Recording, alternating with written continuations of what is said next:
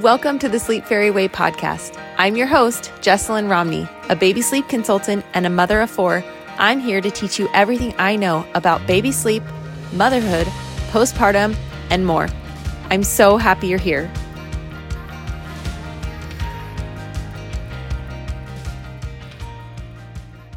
Hello, welcome to the podcast today. Today, we're going to talk about the 12 month sleep regression. This is a huge regression, and a lot of times it's mistaken for something else. And I'm going to dive into that today. But before we start, I'm going to read this review that came in yesterday. It said, I started your course two days ago, and I've already seen huge progress. He was waking up every one to two hours every single night, and he's only woken up two times the last two nights. I truly cannot believe it. I can't wait to see what the next few days bring.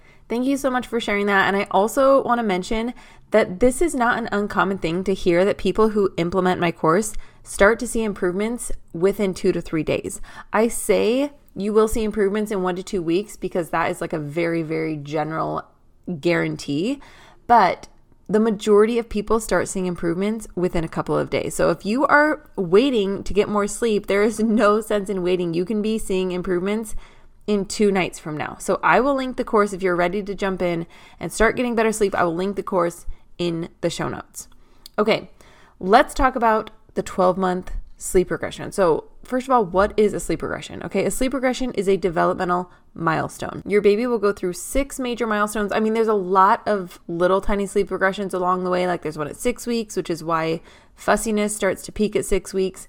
There's all these kind of little regressions that happen throughout the first two years of your baby's life, but there are six major ones. There's the four month, the six month, the nine month, the 12 month, the 18 month, and the 24 month. And I dive into all of these in depth in my course, but today we're specifically going to talk about the 12 month sleep regression because a lot of parents mistake this as a sign that your baby is ready to drop to one nap, and this just simply isn't the case. So, the 12 month sleep regression is usually related to learning a new skill. So, around 12 months, your baby will learn how to either stand or walk around furniture. They'll start walking. They'll start learning new sounds. I know at 12 months, all of my babies started trying to say words and it was so cute. We also sign with our babies, use sign language.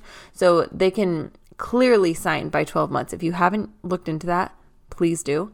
But their brains are just starting to learn how to communicate better and they're also learning how to get around and be independent. They can follow instructions. There's just a lot going on in their little brain at 12 months. And so the 12 month regression starts happening and it presents itself in a few different ways. But the major way that it presents itself is your baby will start to boycott the second nap of the day. Now, I can't tell you how many times I talk to parents and they're like, oh, my baby stopped taking the second nap. So we're to move him to one nap. How do we make that happen? And I'm like, hang on, pause. If your baby is 12 months, they still need three to four hours of day sleep every single day. So if you're moving your baby to one nap at 12 months, chances are, especially in the transition period, they're only going to get one to one and a half hours of day sleep, which is half the amount or less than half the amount they should be getting every single day at this age. The exception to this is when your baby is in daycare. I know that a lot of daycares, when your baby turns 12 months, they will transition them to one nap because that is just the group of babies that takes one nap a day. And then babies under 12 months, they take two naps a day. I understand that. And if that's the case, check out my daycare episode. You can transition to one nap at daycare and still hold on to two naps on the weekend. But that's, again, different topic for a different day. When your baby starts boycotting that second nap, it can be anywhere between 11 months and 13 months. Every baby is different. I need you to hear me loud and clear. Your baby is not ready to move to one nap yet. This is the 12 month regression happening. This is the 12 month regression waving a red flag in your face. Hey, the 12 month regression is here. Do not drop this nap yet if you have control over it. Now, the hard thing about this regression is that it can last for a few weeks. So, a lot of times I'll talk to parents who are like, well, they haven't taken the second nap for like a week and a half. There's no way they need it anymore. I'm moving to one nap. And I'm like, listen, it can take several weeks for them to pass through this regression because remember, there is so much going on in their little brain developmentally that it's not just going to pass overnight. It will take a couple weeks to get through, but I promise you that if you continue to offer that second nap, your baby will go back to napping and probably for three to six months. Three of my babies held on to two naps until 18 months and my son dropped his second nap at 16 months. So, had I given up that nap and transitioned to one nap during the 12 month regression, that's six months without two naps. That is six months with getting way less day sleep than their little bodies needed.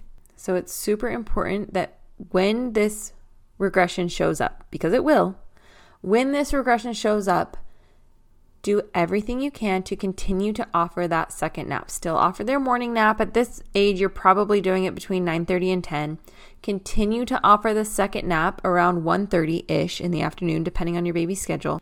And even if they don't sleep, I recommend leaving in, them in there for at least an hour or so. I mean, if your baby is screaming, you don't have to leave them in there for an hour. But if they're just hanging out, talking, I would leave them in there for at least an hour or so can, so that they continue to understand and treat that window of time like nap time so that they are still in a relaxed state so that when they get through the regression, their body is still in that pattern of being tired, of winding down, of relaxing, and of taking a nap during that time. And again, it can take a couple of weeks, but I promise if you stay consistent, your baby will go back to napping for several months. You usually move to one nap between 15 and 18 months, but I talk all about this in depth again in my course and how to make that transition when you know to make that transition. But 11, 12, 13 months is typically too early. Now, I'm not going to say 100% guarantee because, again, every baby is different. If you know for a fact that your baby is going to thrive on one nap, if it works better for your schedule, that's fine. You can make it work, move bedtime up. But for the for the most part, the majority of babies still need 3 to 4 hours of day sleep up until 15 to 18 months. Which is why I want to make this super clear that when this starts happening, this is the regression. So, what do you do in the meantime? What do you do when your baby is taking a morning nap and they're not taking an afternoon nap? There's no way they can handle an eight hour wake window, right? So, during this period, I always plan for an early bedtime as often as I can. I'm talking 6 p.m., maybe even 5:59 if your baby is really really tired.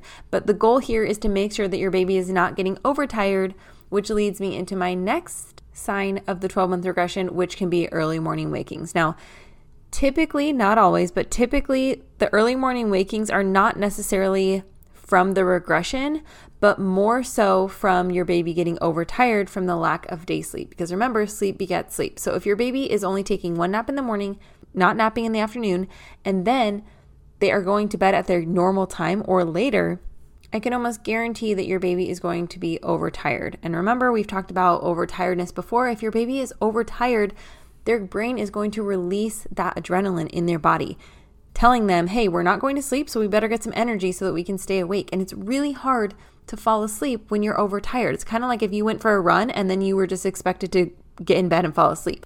That would be really difficult, right? So that's kind of how babies feel when they are overtired. They have all of this energy running through their body, and it's really, really hard to wind down, fall asleep, and then stay asleep because they are not starting their night off in a deep state of sleep. They're starting off in a lighter state of sleep. So it makes it easier to wake up during the night, and it also makes it really easy to wake up at 5 a.m. when all of us are in a lighter state of sleep. Because if they're starting in a lighter state of sleep, that 5 a.m. waking is like a wide awake state of sleep for them, and it's not going to be easy for them to fall back asleep. They're going to be ready to wake up and just start the day ready to party. So it's super important that when your baby is refusing to take that second nap during this 12 month regression, plan for an early bedtime and make sure they're getting plenty of sleep at night to make up for the lack of sleep during the day. And if you notice they are still waking up early or they're even having sudden night wakings, again, it's most likely because your baby is overtired. If you get to a point where you just cannot catch up on sleep, you can try to hold your baby, go for a drive, do what you need to do to try to grab a little bit of extra sleep during the day. But again, I really recommend keeping your baby in their bed during that nap time so that you can continue the pattern of taking a nap in the afternoon and the best place to make up for the lack of day sleep is at night. So if the 6 p.m. bedtime just isn't cutting it, try 5:30.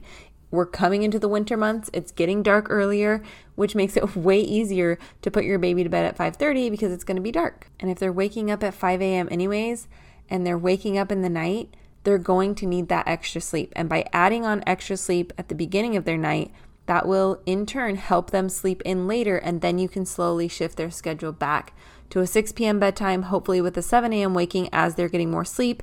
And then once they start taking that second nap again, because they will when the regression passes, you can go back to your 7 to 7 schedule or 7:30 to 7:30 or whatever your typical schedule looks like. Okay, so let's do a quick recap. 1, what is a sleep regression? It is a developmental milestone.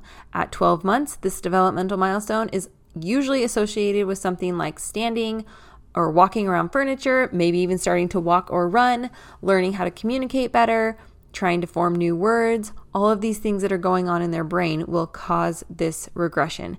What does the regression look like? One, boycotting the second nap. Two, early morning wakings. And three, sudden night wakings if your baby is overtired. So, what can you do about it? One, continue to offer the second nap as long as you need to until they start taking the nap again. Two, leave your baby in bed during nap time so that they don't disrupt that pattern of taking an afternoon nap. That will continue to tell their brain that in the afternoon it is nap time. And when the regression passes, they will go back to taking that second nap. Number three, offer an early bedtime during this entire period.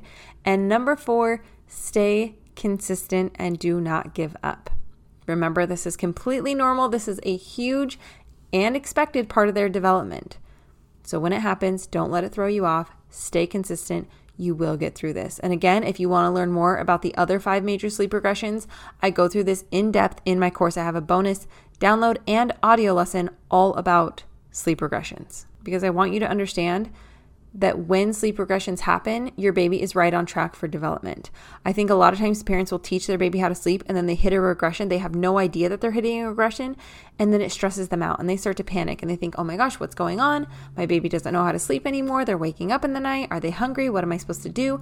But if you know what's coming, if you know exactly what to expect and you know why it's happening and you know how to get through it, then these little regressions will just be small bumps in the road and you'll get right back on track. And that's what I want for you. I want you to be calm and confident through your entire sleep training journey, through your baby's entire sleep life. I never want you to be thrown off by whatever comes your way. So, the more you can educate yourself, the better prepared you're going to be for all of these things that are going to happen in your baby's life. Okay, that's it for today. Thank you so much for joining. If you could do me a huge favor, rate this podcast, leave a review, share it on social media, tag me at the underscore sleep fairy. It would mean so much to me. And again, if you're ready to get more sleep, I will link the course in the show notes. Thank you for being here, and I will see you next week. If you want to learn more about the resources I have to offer, head to thesleepfairyway.com or follow me on Instagram at the underscore sleep fairy. Thanks again for listening, and I'll see you next time.